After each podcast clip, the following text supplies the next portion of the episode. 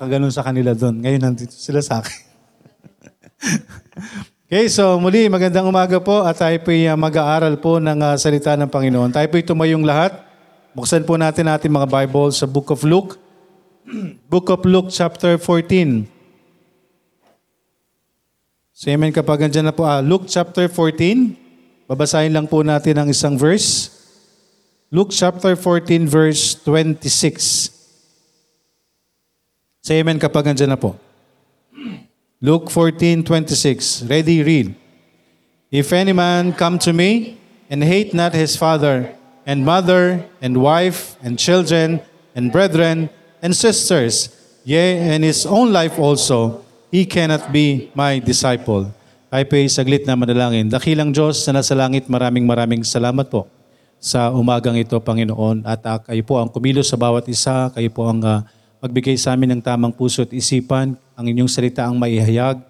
At ah, naway maging ah, tama rin po ang aming mga tugon, Panginoon. Ang iyong lingkod ay inyong gabayan, bigyan po ng wisdom sa salita na amin pong pagkaaralan, Panginoon. Maraming maraming salamat. Kayo po ang kumilos din sa bawat isa, sa mga hindi po namin nakasama kanina or ngayon. Alam niyo po ang bawat sitwasyon, Panginoon. At ang aming gawa, ang iyong gawain, Panginoon, ay patuloy naming dinadalangin ang sitwasyon din po sa amin pong bansa at sa mundo, Panginoon, ay patuloy naming nilalapit sa inyo. Kayo po ang nakababatid ng lahat. Maraming maraming salamat, Panginoon. Hinihiling po namin ang lahat ng ito sa pangalan ni Jesus na aming Panginoon at tagapagligtas. Amen. Tayo po makakaupo na po. Again, paalala po, no? Pero titinan ko po kung ipopost ko pa yung isang ah, pag-aaral kanina. That's ah, basically ano po yun, ah, salvation pa rin. At naririnig na rin naman po namin na natin madalas. So, yun po natin. So, iba po yung mensahe kanina. Iba, iba rin po ngayon. So, at ito pong pag-aaralan po natin. Sabi po dito, If any man come to me and hate not his father and mother and wife and children and brethren and sisters, yeah, and his own life, own life also, he cannot be my disciple. so kung sino man po ang ah, sumunod, susunod sa Panginoon, lumapit sa Panginoon, at hindi niya po kayang ano, itong ah, salitang ito na hate, ganito po ay ah, narinig ko na po, napag-aralan na rin ng ah, mga young ladies ata. No? Ang ibig sabihin po ng ah, hate po dito mga kapatid ay hindi para yung sila ay atin pong ah, kamuhian. Talaga. Pero yan ang ibig sabihin. Hindi po ba ng hate? Ano bang ibig sabihin ng hate? Sa Tagalog. Hindi pala ako naka-progressive. Ka- Galit, di ba? May ibang, ah, oh, may iba pa siyang ah, synonymous at yun po yung ibig sabihin po. Ibig sabihin po kasi dito po sa hate na ito, ibig sabihin na galit po ito, kung hindi, yung, ah, kasi pag, hi- hindi, pag hate mo, hindi mo siya love. Di ba? So yung pong ah, pinapakita po dito sa atin is yung, ah, yung pong level. Okay? Yung gravity. Yung level ng pagmamahal.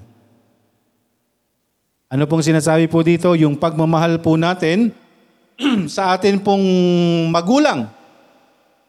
Okay, sa asawa. Nabanggit, wife, walang husband, di ba? so, hindi, kasama, hindi kami kasali. Pero nandyan po yan. Sabihin lamang po, magulang. hindi pwedeng i-hate husband. wow. wow. Di ba? Buti na lang may salita ng Diyos, no? Talaga. Amen.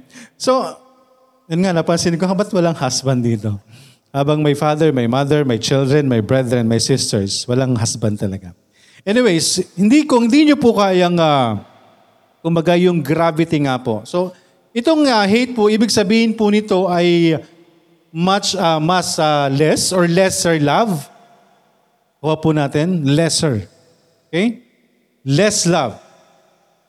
So, kung hindi po natin kayang, ah, ah, kumbaga, yung pagmamahal po na ibinibigay po natin sa atin pong ah, magulang, sa atin pong mga asawa, What I mean is mga asawa, husband-wife, ha? Hindi maraming asawa. Sa mga asawa or sa asawa nyo, and children and brethren and sisters, and of course, ito po yung ah, pinaka, sa tingin ko ay mas matindi po sa tao, yung sarili natin. Amen? His own life, he cannot be my disciple. Hmm. Love, o yun. Yun na nga, lesser love. Loveless. Magmahal ng mas sa mas ma konti. Oo. Yan. Hirap ano, no? Pero eh, nakuha naman natin. Ibig sabihin, lesser love.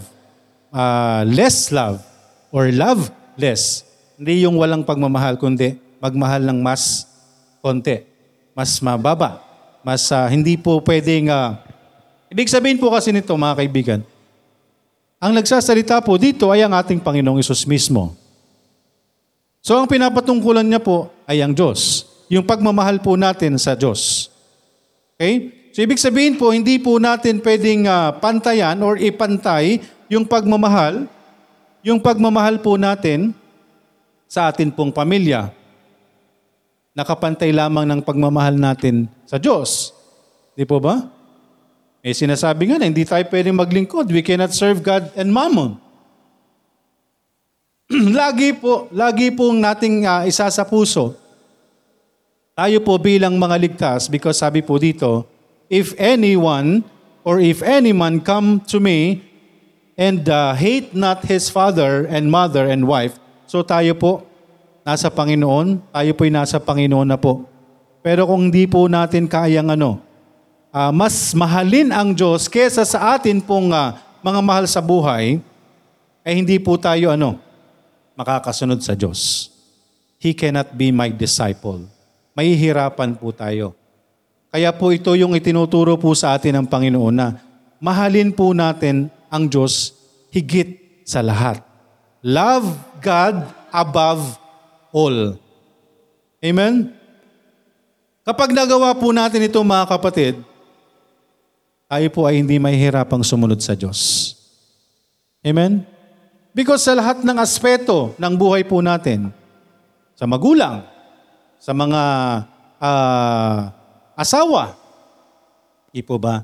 Makakapag-decide po tayo ng tama kung alam po natin ang level ng pagmamahal natin sa Diyos compared doon sa level ng pagmamahal natin sa ating mga mahal sa buhay, sa ating kapwa.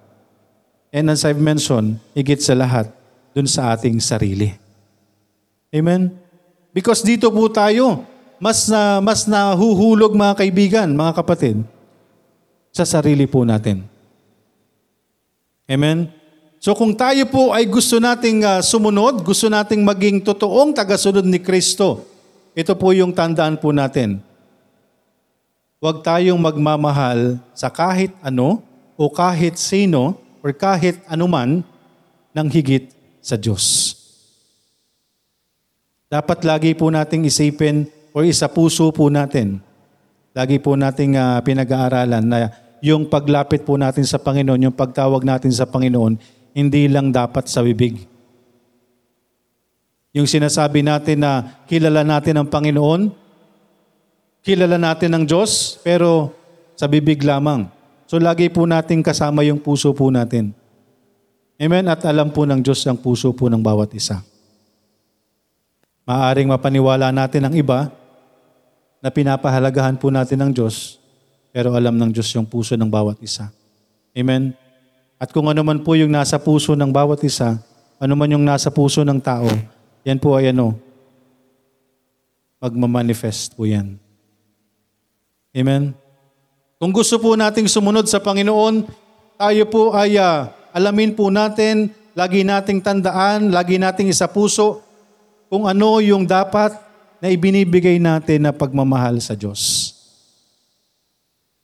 Love God above all. Because ito mga kapatid, ang sabi po dito sa verse 28 and 30, ito po ay patungkol sa ano? For which of you intending, sana ba? Ah, yes. For which of you intending to build a tower sitteth not down first and counteth the cost whether he have sufficient to finish it? Lest haply after he hath laid the foundation and is not able to finish it, all that behold it begin to mock him, saying, This man began to build and was not able to finish. Papapansin natin dyan yung building, di po pa pag paggawa, pagtatayo, ipinapakita po na example, building na magtatayo tayo ng building, as in building. Di po ba? Hindi pwedeng pag nagtayo po tayo ng building, mga kapatid, magtayo tayo ng uh, church. Po ba? Lagyan natin ng, ay- ayusin natin yung church, ilagay natin sa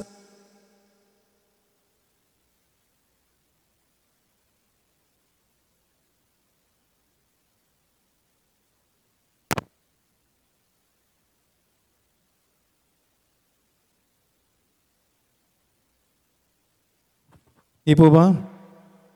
Patayo agad.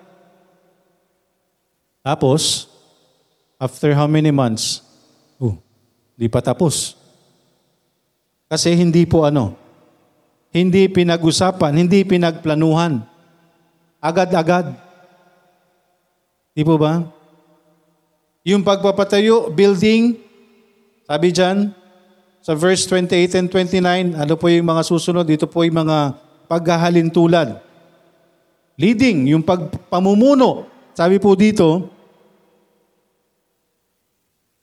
Or what king going to make war against another king sitteth not down first and consulted whether he be able with 10,000 to meet him that cometh against him with 20,000? Or else, while the other is yet a great way off, he sendeth an ambass- ambassage in desired conditions of peace. Di ba? Sugod ng sugod. Hindi inalam kung ilan yung kalaban. Di po ba? In leading, sa pamumuno. Hindi pwedeng basta rin po ano. Sugod lang ng sugod. Di ba? Lahat po yan ay ano. Pinag-uusapan, pinagpaplanuhan. Or else, Ah, sa, sa 33 po, ang sabi po dito, Likewise, whosoever he be of you that forsaketh not all that he hath, he cannot be my disciple. So yung pagsunod po natin sa Panginoon, kung hindi po natin ano kayang ano iwan, yung atin pong lahat, forsaketh not all that he hath, he cannot be my disciple. Ito po yung sinasabi po na if any man can come to me, and hate not his father and mother and wife and children and brethren and sisters, ye and his own life also, he cannot be my disciple. Amen. Makikita po natin, mapapansin po natin yan mga kaibigan. Tayo po bilang mga Kristiyano, yung pagsunod po natin sa Panginoon, matitimbang po natin. Tama? Ma- ma- mararamdaman po natin yan mga kaibigan. Andun man na meron po tayong ah, mga bagay na let's say hindi tayo naka, nakapag-church. Di po ba? Alam po ng Panginoon yung desire po natin, yung puso po natin. Kaya nga po lagi po natin yung ah, inilalapit sa Panginoon. Ano po yung dahilan ng atin pong ah, na hindi tayo nakakapag-simba, nakakapaglingkod sa Panginoon? Because alam po ng Diyos yung mga puso po natin. At ang, ang, ang, ang Diyos po natin ay tinitingnan po ay ang mga puso natin. Hindi po kung ano yung mga sinasabi natin or yung mga nagagawa natin. Amen? Kasi po, ma- maaaring uh, maka may ginagawa tayo sa Panginoon. Hindi po ba?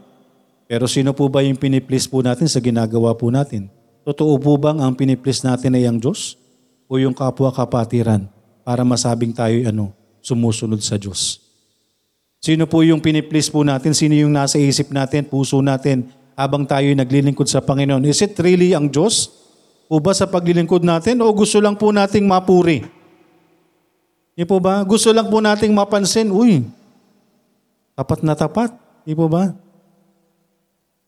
Kaya po alamin po natin sino po yung atin pong uh, ipiniplease po sa mga ginagawa po natin, yung pagsunod natin sa Panginoon by following, yung pagsunod natin sa Diyos. Sino po yung piniplease natin? Ang sarili po natin o ang kapwa natin mananampalataya o ang Diyos. Amen? Kaya dapat siguraduhin po natin yung paglilingkod po natin sa Panginoon ay totoo at hindi po ano, pakitang tao, hindi po ano, para tayo po ay ma-praise ng kapwa natin Kristiyano. Wala po tayong dapat katiting na kukuning glory. Amen? Wala po tayong kahit anong glory na dapat makuha sa Panginoon. Di po ba? Kaya nga po tinuturuan po tayo ng Diyos eh. Kung totoo yung paglilingkod po natin, di po ba? Kung totoo yung pagbibigay po natin, kung totoo yung mga ginagawa po natin, di po ba ang sabi ng salita ng Diyos, ang prinsipyo ng salita ng Diyos, kung may ginagawa, ang iyong kanang kamay, hindi mo na kailangang ipaalam sa iyong kaliwang kamay. Imagine, eh sarili mong katawan yun eh. Eh kamay mo yun pareho eh. Di po ba? Kaya doon po natin makikita na yung ginagawa po nating ano, paglilingkod sa Panginoon, hindi po natin kinakailangan ano, kailangan, kailangan ipaalam pa kung kani-kanino. Kita po tayo ng Diyos. Kilala po tayo ng Diyos. Alam po ng Diyos yung mga puso po natin. Alam ng Diyos kung sino yung inuuna natin. Alam ng Diyos kung siya yung mahal natin higit sa lahat. Amen? Kaya kung di ho tayo, hindi natin kayang iwanan po What I mean na ano dito, ibig sabihin is, again, andyan po yung lesser. Di po ba? Yung love less or less love. Maraming mga bagay po ang maaari pong sumira po sa ating pagmamahal sa Diyos. Maraming bagay. At kadalasan po yan, sarili natin. Whether it is our family, sarili pa rin natin po ang involved. Di po ba? Sino pong susundin po natin? Yung Panginoon o yung pamilya po natin? Di po ba? Kaya nga may sinasabi po ang Matthew chapter 10, di po ba yung pinababasa ko po sa inyo? Yung naipabasa ko na sa inyo? Tama po ba Matthew chapter 10? Na tayo ay makakakuha ng uh, yung maka, mag, magiging uh, kaaway natin mismo ay ang sarili nating pamilya. Men, sariling pamilya po natin because kung hindi po sila magkakaroon ng, ng uh, kaligtasan, hindi po magkakaisa yung espiritu po natin. Hindi po magiging isa. Talagang magkakaroon po ng division, magdi-divide.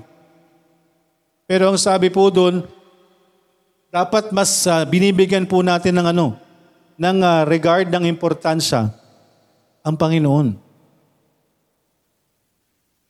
Kaya po tinuturuan po tayo na mahalin po natin ang Diyos higit sa lahat. Amen? Lahat po ng bagay dito sa mundo ay temporal. Even our family. Even our friends. Even our loved ones. Even our personal relationship kung kanino man. Lahat po yan ay temporal. Mga kapatid. So kung tayo po ay nagbibigay ng mas, pag, mas, mas maraming pagmamahal at mas sigit na pagmamahal doon sa mga bagay dito sa mundong ito or sa mga tao sa mundong ito, sa ibabaw ng lupang ito, hindi po natin nagagawa kung ano yung kalooban ng Panginoon. We should give our, our love higit sa lahat sa Diyos at hindi sa kung anumang bagay dito sa lupa. Sa pamilya po natin, paano tayo magdidesisyon regarding sa atin pong pananampalataya. Amen? Sa trabaho natin, paano tayo magdidesisyon regarding po sa atin pong pananampalataya. Amen? Sa pag-aaral natin, paano tayo magdidesisyon regarding po sa atin pong pananampalataya sa gagawin mong desisyon sa iyong buhay, sa iyong future uh, family or relationship, paano tayo magdidesisyon? Lagi ba nating inuuna? Aalamin ba natin lagi yung kung ano yung kalooban ng Panginoon? Lagi ba nating tatanungin, ito ba'y kalooban ng Panginoon? Ito ba'y ayon sa salita ng Diyos?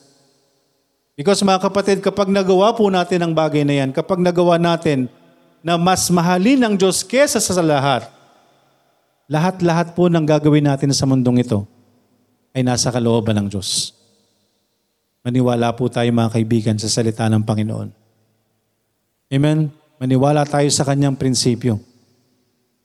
Na kung gusto nating sumunod, kung gusto nating maglingkod sa Diyos, kinakailangan po nating ano, iwan ang lahat at tayo sumunod sa Panginoon.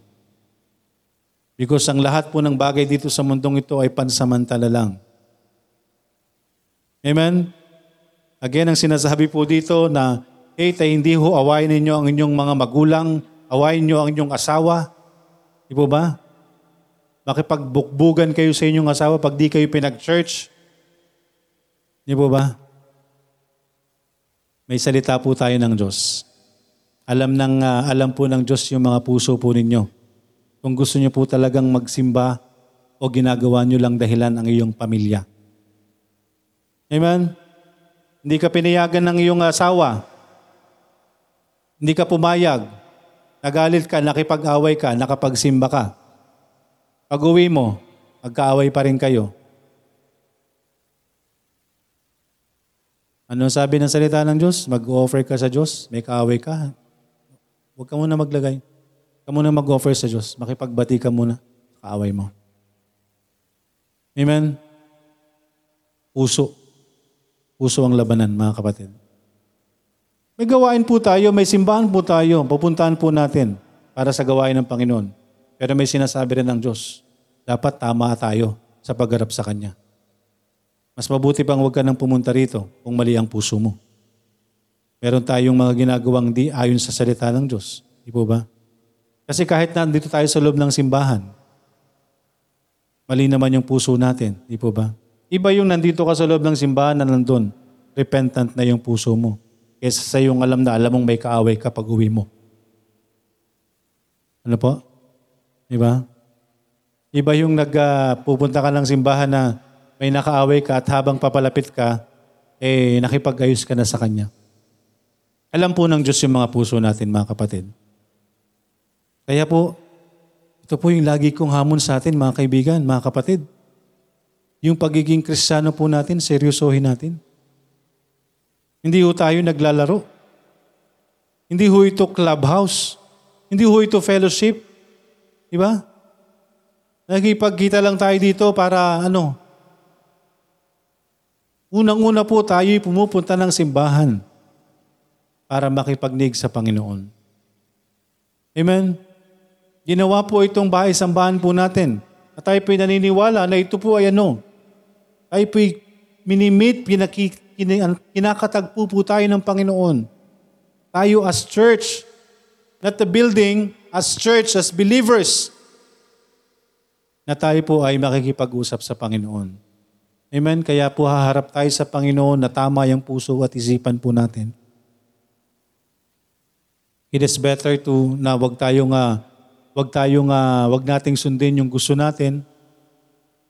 Kasi baka sabihin ng sabihin ng mga natin or ng uh, iniisip natin na hindi ito kalooban ng Panginoon, hindi ako nakapagsimba. Di po ba? Kaya nga po may salita po ang Diyos. May salita ang Panginoon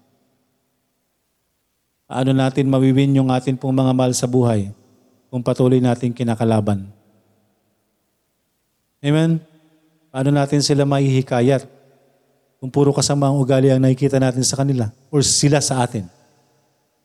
Kaya talagang, talagang tayo po'y patuloy. Kaya yung sanctification, tuloy-tuloy.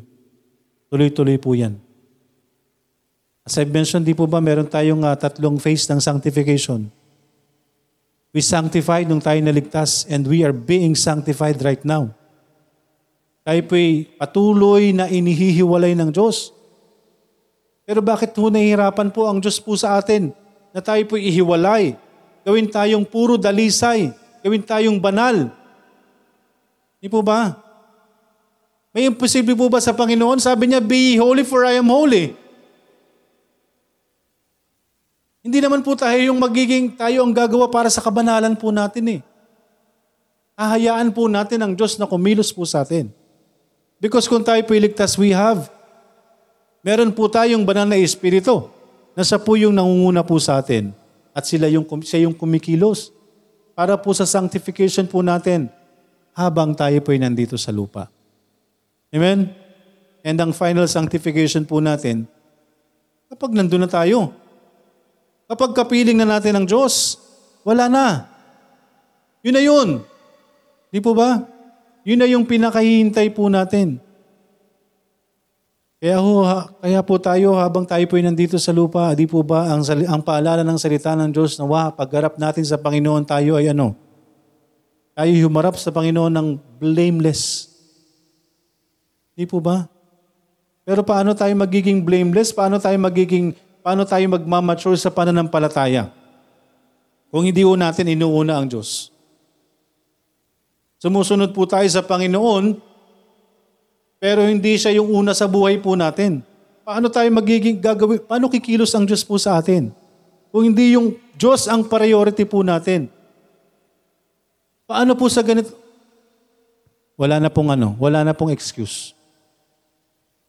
Wala na po. Paano yung ganito? Paano yung ganyan? Anong sabi ng Panginoon? Di ba? Sinabi niya dun sa verse 26, If any man come to me and hate not, Di po ba? And then pagdating po sa verse 30, 33, so likewise, whoever or whosoever he be of you that forsaketh not all that he had cannot be my disciple. Di po ba?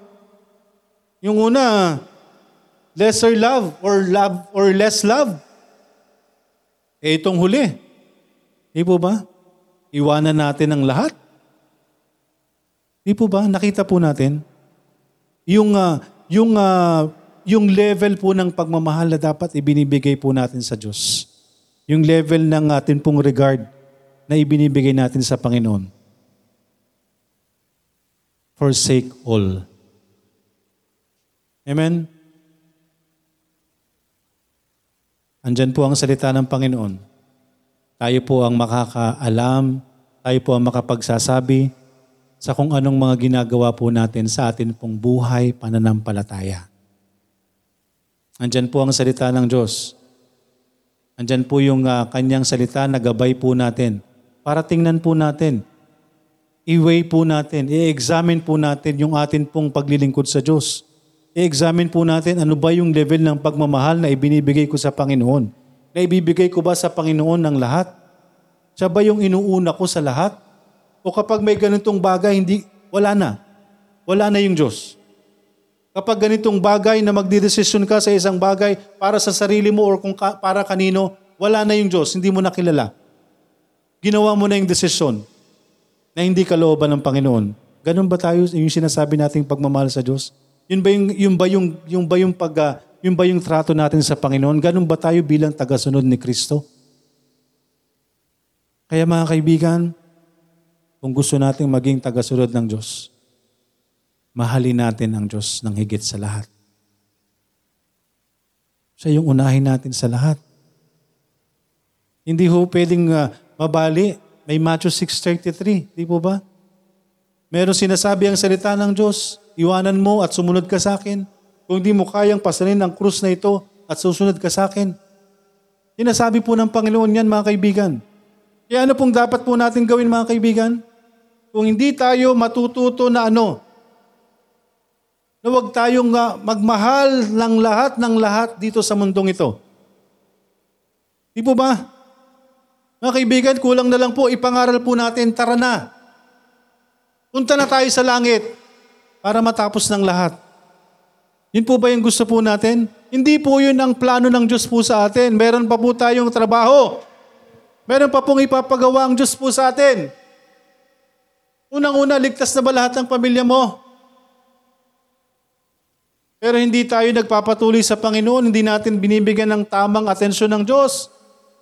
Hindi tayo bumi- nagbibigay ng totoong regard sa Panginoon, hindi natin siya inuuna sa lahat ng bagay.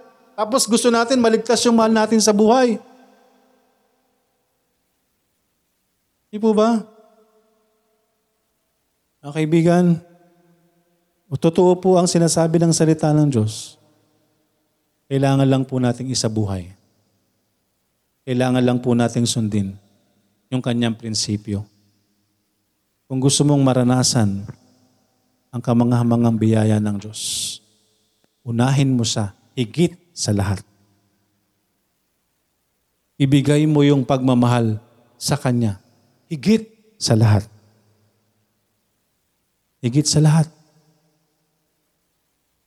This is literal to mga kaibigan. Higit sa lahat. Higit sa iyong asawa. Higit sa iyong magulang. Higit sa iyong kapatid. Higit sa iyong mga kaibigan. At higit sa lahat, sa iyong buhay.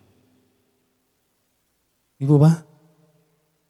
Kaya kung gusto nating maranasan yung biyaya ng Diyos, maranasan po yung kapangyarihan ng Diyos, mga kaibigan, isuko natin ang ating sarili sa Diyos. And then balikan niyo ako. Para pabulaanan kung hindi totoo yung sinasabi ng salita ng Diyos. Hindi natin hinahamon, hindi natin tinatempt ang Diyos. Gagawin natin ang kanyang kalooban at hayaan natin na kumilos ang, ang Diyos sa atin. Mga kaibigan, iba-iba yung pwedeng ibigay sa atin ng Panginoon. Iba-ibang pagpapala. Men, maging tama lang yung puso natin. Baka ang iniisip nating pagpapala ay mga material na bagay. Mga kaibigan, maling-mali tayo sa pagtingin sa pagpapala na ibinibigay po ng Diyos. Ang pagpapala ng Panginoon ay hindi material na bagay. Hindi yan ang pagpapala ng Diyos. Ang pagpapala ng Panginoon ay ang mga bagay na hindi natin nakikita. Hindi natin makikita. Amen? Mga kaibigan, patuloy tayong manampalataya sa Panginoon. Gawin natin kung ano ang sinasabi niya. Di po ba? Tinan niyo yung nakalagay dyan. Anong sinasabi dyan? Three thi- ano yan? Yung nakalagay dyan? Hmm. Yan po yung madalas nating pinapangaral. Diyan nagsimula ang kasalanan. Right? Lust of the flesh, lust of the eyes, pride of life. Garden of Eden, nangyari yan. Dumating si Jesus Christ, ginawa sa Kanya. Tinan niyo po kung anong, anong binibigay ni Satan. Mismong kay Kristo, ginawa niya. Tama? Anong sinasabi sa 1 John? Yan ang ginagawa sa mundo right now. Yan ang ginagawa ni Satan sa sanlibutan. As of this very moment, lust of the flesh, lust of the eyes, pride of life. So dyan tayo dapat mamatay. Dapat i-detach natin ang sarili natin dyan. Because yan ang ginagamit ng Diablo para tayo'y maging inutil sa paglilingkod sa Diyos. Kung tayo totoong anak ng Diyos, Kalimutan mo ang mga bagay na yan. Kung gusto mong sumunod sa Panginoon, gusto mong maglingkod ng tapat sa Panginoon, iwanan mong lahat ng bagay na yan. Mahalin mo ang Diyos higit sa lahat. Nandiyan ang mga bagay-bagay na yan, mga kaibigan. Pero alam ng Diyos yung puso natin, sinong mas pinapahalagahan natin. Kung mas mahalaga yung bagay na ginagawa mo, kung mas mahalaga yung, yung uh, relasyon mo kung sa kanino man, at kung mas mahalaga yung uh, ginagawa natin sa Diyos o sa, sa mga bagay sa lupa, hindi yun ang kalooban ng Diyos. Amen? Kaya dapat po mag, ma, iwanan natin ang lahat ng ito. Huwag nating mahalin ng higit sa Diyos. Amen? Kung gusto nating makasunod ng tapat at totoo sa Panginoon, iwanan natin ang lahat ng mga bagay na maaaring sanhi para maging tapat at totoo ang paglilingkod na ginagawa natin sa Panginoon. Amen? At andyan po ang biyaya ng Panginoon. Kung tayo tapat, tayo, tayo tama sa paglapit sa Panginoon, tutulungan niya tayo mga kaibigan, tutulungan niya tayo para makagawa tayo ng mga bagay na hindi natin akalain na kaya nating gawin. Amen? May biyaya po ang Panginoon. Gusto niyong maranasan? Gusto nating maranasan ang biyaya, kamangamangang biyaya ng Panginoon. Unahin natin siya. Higit sa lahat. At ang Diyos ang bahala magpakita sa atin ang mga kamangahamang bagay na maaari niyang gawin sa ating mga buhay. Amen? Purihin po ang Panginoon, purihin ang kanyang salita. Tayo po'y saglit na manalangin. Dakilang Diyos na nasa langit, maraming salamat sa oras na ito, Panginoon. Maraming salamat sa inyong salita. Maraming salamat sa inyong paalala, Panginoon. Tulungan niyo po kami, Panginoon. Ang inyong banal na Espiritu po ang patuloy na kumilos sa bawat isa sa amin. Kami makapaglingkod ng tapat, Panginoon. Tulungan niyo kami na unahin kayo higit sa lahat, Panginoon. May mga ginagawa man kaming mga bagay sa mundong ito, pero nawa, tulungan niyo kami, Panginoon, na huwag namin itong pahalagahan ng higit sa inyo. Ang higit sa iyo, Panginoon. Maraming maraming salamat po sa inyong salita, sa inyong paalala, Panginoon. Kayo po ang kumilos sa bawat isa. Kayo po ang nakababatid ng bawat sitwasyon. Kayo po ang nakabaalam ng bawat struggle namin, Panginoon, sa pagsunod. Struggle po namin sa amin pong pananampalataya, Panginoon. Sa amin paglago, patuloy kayong kumilos. At nawa anumang mga bagay, mga bagay na anumang maaari na makahadlang sa amin mga paglilingkod, Panginoon, tulungan niyo kami na kayo po ang magsaayos po ng lahat. Ayon sa inyong biyaya, ayon sa inyong kalooban. Maraming maraming salamat, Panginoon. Higit sa lahat, patuloy po namin dinadalangin ang amin pong mga mahal sa buhay na wala pang relasyon sa inyo. Lord, kayo po ang magligtas sa kanilang lahat. At sa mga may karamdaman, kayo po ang patuloy na magpagaling. Sa amin pong mga pangangailangan, kayo ang patuloy na nagpo-provide. At nawa ay lagi kaming nasa inyong kalooban. Maraming salamat, Panginoon, at ang inyong mga anak patuloy niyong gamitin para sa inyong gawain. Maraming salamat po, Panginoon. Hinihiling namin ang lahat ng ito sa pangalan ni Jesus na aming Panginoon at tagapagligtas. Amen.